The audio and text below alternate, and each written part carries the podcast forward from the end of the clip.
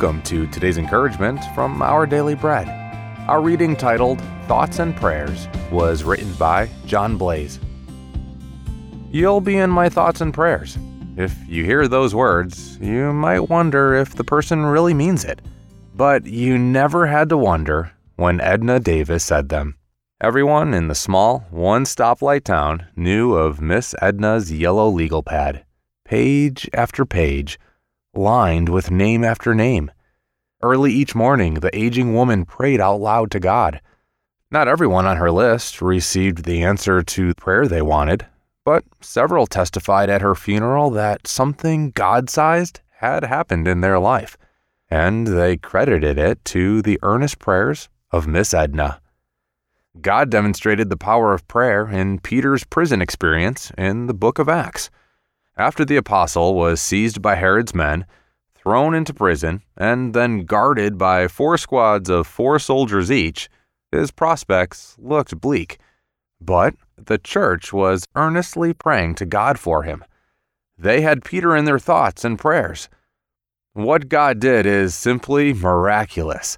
An angel appeared to Peter in prison, released him from his chains, and led him to safety beyond the prison gates. It's possible some may use thoughts and prayers without really meaning it, but our Father knows our thoughts, listens to our prayers, and acts on our behalf according to His perfect will. To be prayed for and to pray for others is no small thing when we serve the great and powerful God.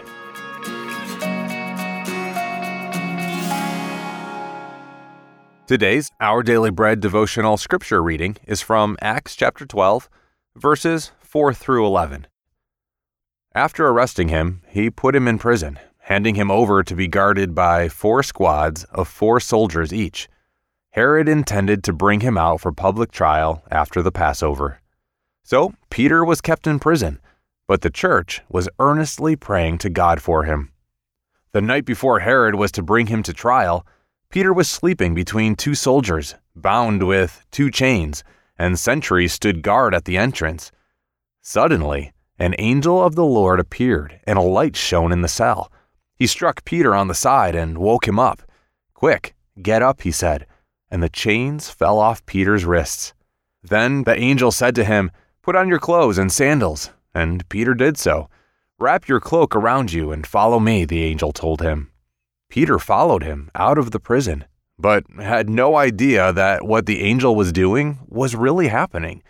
He thought he was seeing a vision. They passed the first and second guards and came to the iron gate leading to the city. It opened for them by itself, and they went through it. When they had walked the length of one street, suddenly the angel left him. Then Peter came to himself and said, Now I know, without a doubt, that the Lord has sent his angel and rescued me from Herod's clutches and from everything the Jewish people were hoping would happen.